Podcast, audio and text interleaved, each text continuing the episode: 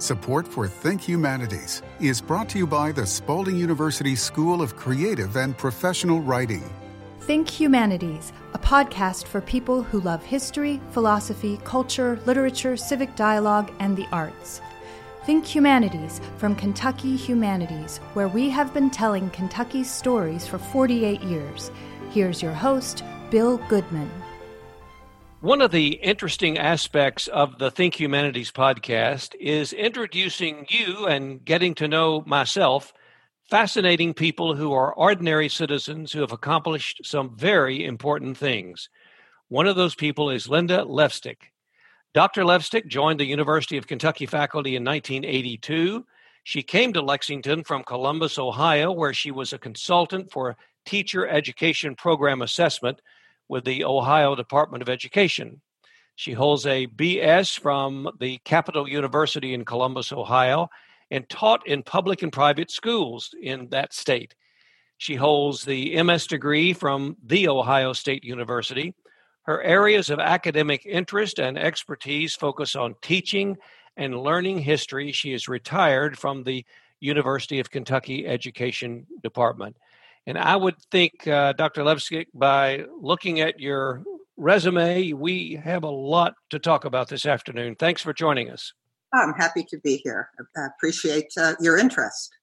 Well, we, uh, as I said, uh, like to talk to interesting people. And your uh, lifetime of study and research uh, and uh, work in particular in several fields, I find quite interesting. So let me just ask you uh, about your work uh, many years ago as an undergrad and then as a, a graduate student uh, working in the Ohio Education Department. And then that transitioned you to uh, Kentucky and I guess the University of Kentucky. So take us back to that time and tell us about the work that you became interested in. Okay. So, um, the, the origins of, of my interest comes from my being a classroom teacher uh, amongst other things. I mean, I, I transitioned from New York to Ohio and then eventually to here. So I've lived in different regions. I came to schooling in Ohio as a different experience than had been for me growing up in New York. But the one thing that was really remarkably clear as a classroom teacher was how smart the, the children were. I was teaching element, upper elementary and middle school kids the ones everybody else is afraid of, right? I loved them. They were so smart. They would do just about anything that you presented to them if you made it the least little bit interesting. But more importantly, was that they were intellectually capable of handling far more than people usually credit them with. And that was the beginnings of my research because originally what I wanted to do was to prove that the students I had were not anomalies. They were not unusual, that all kids could do these kinds of things. And so, as an undergraduate um, at uh, Capital University, that was a really long time ago, uh, I did both education and history and any other courses that they um, had that had to do with the social sciences. I was particularly interested in world history although um, my my degree is actually social and, and Amer- American social and intellectual um, history. But I taught when I became a classroom teacher. Most of the time, I taught world history, and that was really interesting because it gave me a chance to think about what kids were like here versus what kids might be like in other parts of the world. And I'm going to skip around a little bit here but it wasn't until I was doing research out of the United States as, as a beginning professor at the University of Kentucky, I um, started looking at how kids make sense out of the past.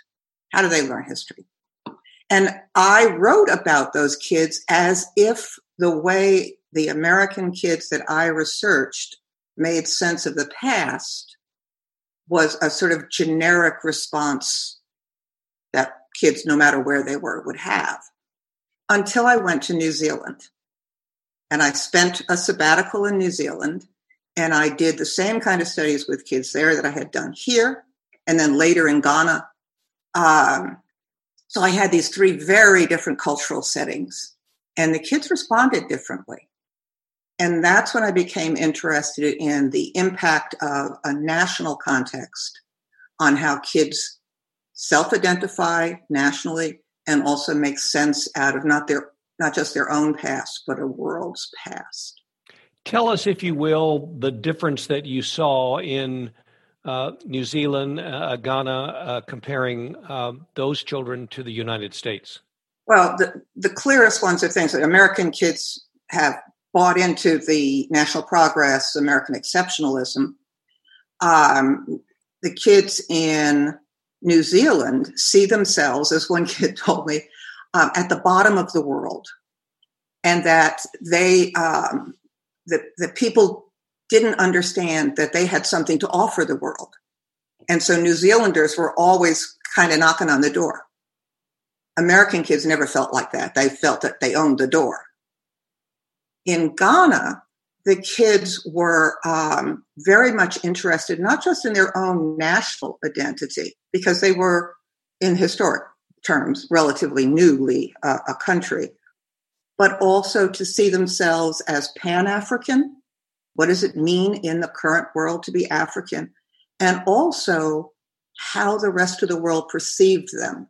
And so they were very interested in um, making their own country a better place making um, Africa um, seen by the world differently, and also for the for the rest of the world to perceive them as having serious contributions to make. So the American kids had less of the I we have to prove ourselves. Both the New Zealand children and the kids from Ghana were more um, we want to be part of the world. We want to make a contribution to the world we are not going to just expect that everything will go well for us. It, seems like to me, and I, I would think that this is a um, naive uh, observation, that education is going through a transformation like we've never seen before. Now, part of that is is maybe easily displaced by COVID and um, what adjustments we have to make. But if we would have been so lucky not to have had the virus in the first place and did not have to go to uh, remote uh, teaching uh, the way we are today. We were going through a transformation anyway. What did you begin to observe and when in how education began to, in, and I'm particularly thinking uh, in the United States as compared to other places in the world that you studied, when did you see education and the, the teaching methods? The social uh, part of um, of what when when children did they always think critically? Um, were they taught that? Is that so so t- talk to me about the the transition from uh, what you studied early on in your career and what you find today. Okay so um, my background is a little unusual relative to um, the way that schools perform because I went to schools that were very innovative. So from the time I was an undergrad until I had my first teaching positions, both in public and private schools, I was in teaching in school systems that were already inquiry based. So, in other words, you didn't, uh, I, I didn't lecture at the kids, I mean, the small lectures, but overall, what you did was you presented powerful questions. You made sure that the students had the resources to answer those questions or to at least get a good shot at it. So that was my background. Um, and when I came to Kentucky, that was not the primary medium of instruction in the schools that I was in. They were probably, initially at least, it felt to me like they were probably 20 years behind in terms of that kind of thing. I think they caught up. And I think one of the things where you began to see changes was when we had the the um, the court ruling that our states were un, our, our schools were unconstitutional. Mm-hmm. Uh, 1990. yeah, 19 between 90 and 95. I mm-hmm. served on curriculum committee. I chaired the curriculum committee for social studies, and we tried to push towards a more um, question oriented, a more inquiry oriented, a more critical um, kind of an approach. and particularly particularly in social studies. So some of the research that backs that up, it's now a good 40 years. I mean, some of it you could go back to John Dewey, in the early 1900s, but a lot of what's current started about 30 to 40 years ago and has been increasing and spreading um, in, in different ways and probably touches most places in the United States now. The, the problem with it is that, along with saying that we want kids to be critical thinkers, um, to be um, uh, better at all of the content area kinds of things, we've also instituted a system of testing that limits teachers in what they can do. So, in my field in social studies, what we've seen is the reduction of attention to social studies. So, what does that mean kids are not getting? They're not getting citizenship education. They're not getting critical thinking around public issues. They're not getting a sense of how we got to where we are now. And if you looked at what some of the, the people doing the tests were saying about um, what's the purpose of my field in social studies, it was, well, you're just supposed to learn history. You're just supposed to learn all that stuff. And somehow that will make you a critical thinker, and somehow that will make you a better citizen. But there is no evidence that teaching in those traditional ways has that impact. So you set up a system that's schizophrenic. On the one hand, you say you want critical thinking, right? And on the other hand, you say, we're going to create a testing system that doesn't look at that at all. It's not, um, there, there were days when I was training teachers at UK where I would get pretty frustrated because what I was trying to help my students become was not what some of the schools they would go in would allow them to do. The the system of uh, testing is relatively new in, in, Kentucky, and that's my only reference point. Uh, having lived in a few other states also, but I, I don't remember it was uh, prior to 1990.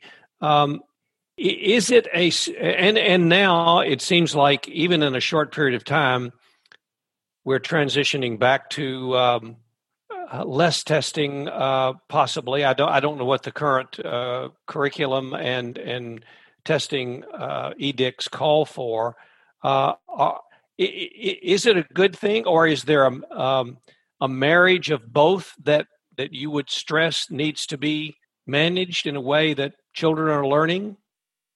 Well, when when we did the 90 to 95 reform, some of the performance assessment that was promoted then was based on good research and could have been a more compatible way of assessing if what you want is inquiry, if you, what you want is critical thinking, then what you want to do is assess those kind of things. And that assessment, in theory, said to do that. In practice, it didn't always work out that way, but in theory, at least. Now, I haven't, you know, I haven't seen the, the latest version of the social studies one. I've, re, you know, I've been retired for the last couple of years, so that wasn't what I was looking at. But I, I'm not against assessment. What I want is an assessment that actually teaches kids something in the process of assessment. That is the kind of um, assessment that gives kids a chance to show what they know instead of what they don't. That may come, but in the current political context, I don't see that. The, the National Assessment of Educational Progress has always been subject to the political winds. But I, I worked on developing those tests for from 1982 until just a couple of years ago uh, in history, American history. And if you look at what they're saying, there's this kind of testing isn't, and this kind of uh, more rote based instruction is not producing kids who know a lot about, in my field, anything citizenship or geography or history. So, coming up with an assessment system that matches the purposes of a particular approach to curriculum is not cheap, which makes it unlikely to happen. And it's not easy, which makes it equally unlikely to happen. I have a quote uh, here uh, from you um, uh, that I find very interesting, targeting child readers. But I also want to tell you, uh, Dr. Levstik, that the uh, this podcast is the uh, first podcast that we've had a underwriter, a sponsor, uh, and we're very proud of that. So we're going to pause uh, right now and hear from Spalding University. At Spalding University's School of Creative and Professional Writing, students develop mastery of the writing skills, highly prized in today's workplace, including arts and humanities organizations, government agencies corporations, and small businesses. A professional writing student will explore opportunities writing for trade and consumer media, including reviews, profiles, interviews, and articles for sports, food, travel, health and science, and other publications.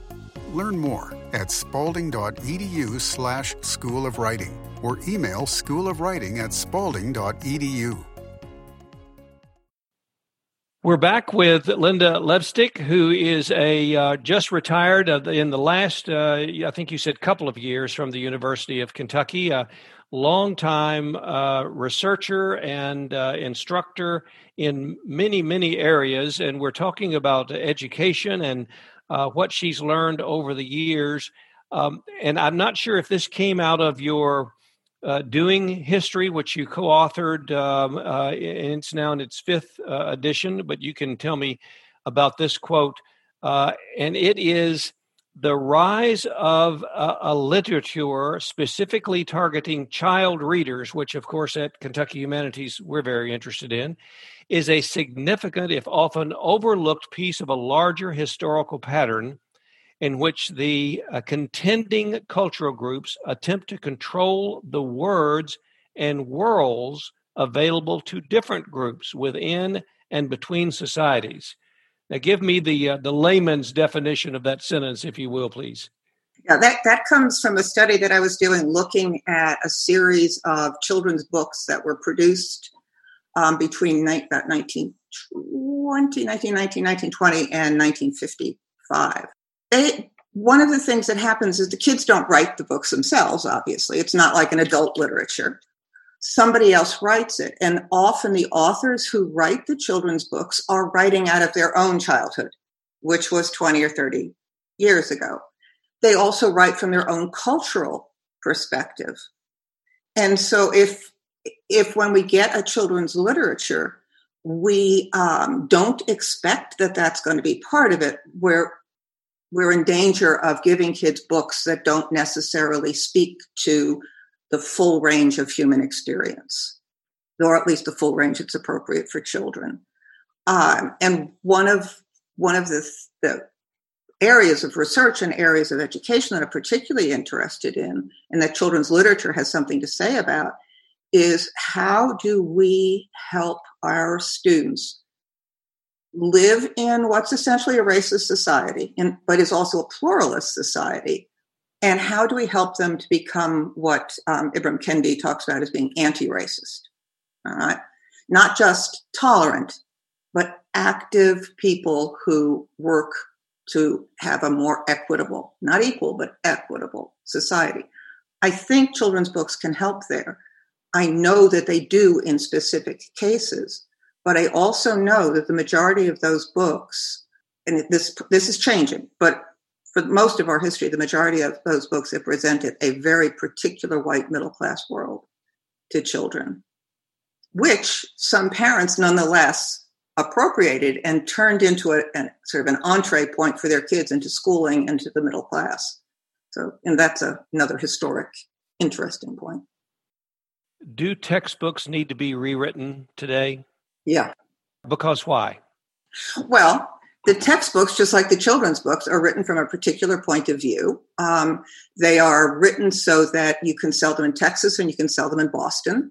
You simplify the story, and you overall, and, and this is not fair to some of my colleagues who who write better textbooks. There are there are some good ones out there, but overall, the the constraints of a textbook are in terms of length and in terms of what subjects you can cover and in terms of who's the center of the textbook and who's in the margins really constrain what happens I'm not much for using textbooks all by themselves, period. Right. So I would use a textbook as one source.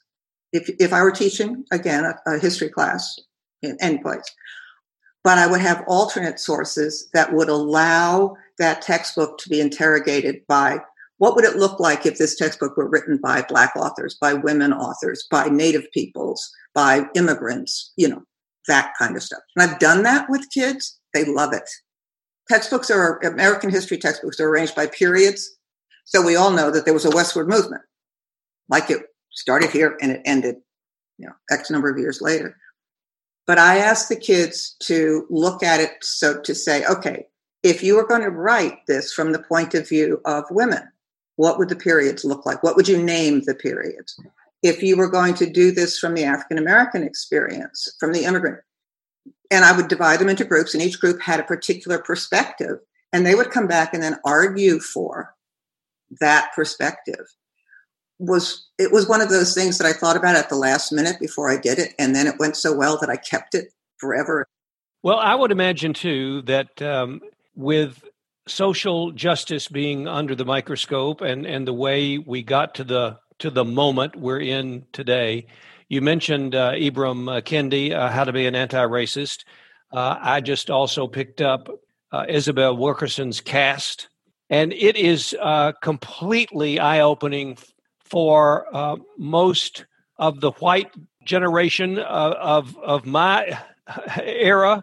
Um, because now we're going back and looking at how uh, slavery and uh, antebellum South and plantation life was was written about, and it it certainly wasn't uh, what I studied in in history uh, when I was in school. Probably not. And so, how do you go back now with either textbooks or a Chromebook or whatever children are are learning from. I hope they're still putting a book in their hands. I hope so too. Do all of those have to be rewritten? Well, it depends how you're going to use them, right?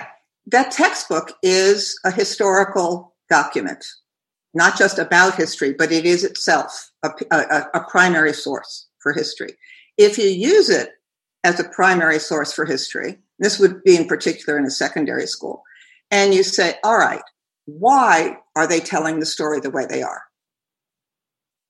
What were the political and social and cultural forces that created a, a book that didn't have women in it? Or as one kid said, it, the only time women show up is when they're um, marching around the castle looking nice. right? uh, yeah. yeah, I mean, kids' quotes are great on this this kind of stuff. It's not like they don't notice. So what we need are a, a deep variety of sources. But what you need even more than that are to help teachers to know how to use those sources. It seems easy to use a textbook. You give it to the kids, you know, those huge history textbooks always way more than everybody else's, huge tomes. And you say, go home and read that and then come back. And really the only thing you need to do is look at the check, the questions at the end of the chapter and go back and look for those words in the text and read around those, and you'll be able to do fine in most classes that are textbook based. If you do that, it seems like teaching history is easy, but it is not. It is fundamentally contentious. There are very few clear answers. What there are are facts and evidence and truth claims and then interpretations. And helping kids to do all of that is what all of that literature should do. So going back and rewriting everything, nah, rewrite new stuff, or not rewrite, write new stuff. Use the old stuff as historical documents. Have the kids critique them. Have them write their own histories. Tell me, uh, as we um, get closer to the end of our podcast, uh, your interest in archaeology and and when when that began, and was that a, a another field of study, or is that something that you you found fascinating and, and wanted to know more about? Um, I didn't have, have, have any coursework in um, that. I ended up doing some consulting work with the Kentucky Archaeological Survey. And that grew into a 12 year collaboration with uh, Gwynn Henderson and some of her colleagues. Uh, and that's where we ended up with, uh, after a series of other studies at Davis Bottom, look, helping kids to figure out how a shelter could tell you about the people who lived there. And it was historic archaeology. So I learned from her digging up the archaeology and she got the history kind of stuff and we, we worked together on that. But what we found was that the kids who were studying Davis Bottom, who were 99 point whatever percent white, 99% whatever um, evangelical press, pretty conservative, um, some of the most poverty stricken, conservative, and religiously based counties in, in Kentucky were nonetheless fascinated by this community because it was, from their point of view, peacefully racially integrated. And even though our question didn't require them to deal with that question about how that happened, that's what interested them. They envied people who lived like that. They, the questions that they raised um, were about how did you build a community that was not racist. And what, what Gwynn and I took out of that was that one of the things that archaeology can do is because it attends to material culture, it can give you a chance to look at race diversity as a natural feature of human life and study it there instead of saying, well, black people were there, there must be a problem. For people who don't uh, know, uh, Davis Bottom is a uh, a part of Lexington near downtown, where certainly uh, not only uh, uh, blacks lived, but many different ethnicities settled there. And it is a now under some revitalization because of housing and, and that sort of thing. it's a fascinating study, and I've learned a lot from Gwynn um, and what she's written for us in our Think History uh, segments that we uh, air on WEKU radio and also on our website. But what what um, I guess you you found there that the, the the kids that you were teaching, the students, the the, the college, the university students, uh, didn't know anything about it and and uh, uh, cast it as a uh, a low income. Well, it was lower than than than maybe a medium income but but of a vibrant uh, community with uh, many different cultures on, display on, on, a on a daily basis. Well, the, the, kids we were we worked with kids from fifth grade through eighth grade, and we also worked with my with my university students. Who and the, the differences weren't that extreme, actually. You know, I mean, the, first of all, that community was established by four freed slaves. So it starts out as an abolitionist endeavor, as it were. And then it integrates over time, especially as people from the mountains come in, can't find housing. So you have this um, the lowest income and the first integrated community in Lexington. It's pretty fascinating. And the, the way that what the kids liked about it, the, the young students, was that they saw everybody working together, in part because they had to. But the kids we were um, working with also recognized the poverty of the place and understood about that and thought it was important to learn about people who were in, in poverty groups. They also thought it was absolutely important to, to learn about what it meant to live in an integrated community. So the, these were the questions that they had. How do people do that? One of the seventh graders, um, in explaining why Davis Bottom was important, told me that um, it was just like in the Bible, where a rich man, it, it is, you know, it's easier for a camel to get to the head of the pin than for a rich man. And she said, we all know that that's true. Out of the mouths of babes. Yeah. Uh, Dr. Levstik, uh, just as, um, are you hopeful about um, uh, about our education system, about our future, about our um, our our work in places like Davis Bottom, about uh, life in in general? Yeah, I, and I think if you're an educator, you have to be. There, there's a, a poem by uh, Seamus Heaney that says, you know, don't hope on this side of the grave, but once in a lifetime, the, the longed for tidal wave of justice will rise up and hope and history rhyme. My work is to see if we can get kids there because it's not a good thing to turn out little cynics, not in a democracy. It's not a good thing to turn out people who are blindly patriotic. What we need are what Thomas Paine called chastened patriots, people who are willing to critique their own society, to build for a better common good, those sorts of things. So I am hopeful. I am particularly hopeful when I look at the youth protests that are going on around the country. I'm hopeful that Kendi's book right now is like the number one bestseller. Wilkerson's will be. I'm on two um, group Zoom things where people are talking how to become more anti-racist. And while I have days when I want to bang my head against the wall on, on that conversation because I keep hearing people going, I didn't know. Um, it is nonetheless hopeful that they're at least wanting to know. Yeah, I agree with you. When I um, build this at the top of the podcast, uh, that it uh, oftentimes brings uh, to our listeners interesting people. Uh, I think uh, we hit the nail on the head. But, uh, Doctor, thank you so much for being with us on Think Humanities uh, podcast. And uh, we look forward to continuing to, to hear from you and about the, the work that you're doing. Thank you. Appreciate being invited. Think Humanities is a podcast from Kentucky Humanities, where we have been telling Kentucky's stories for 48 years. Think Humanities is available at kyhumanities.org iTunes, and SoundCloud. Join us next week for a new episode of Think Humanities.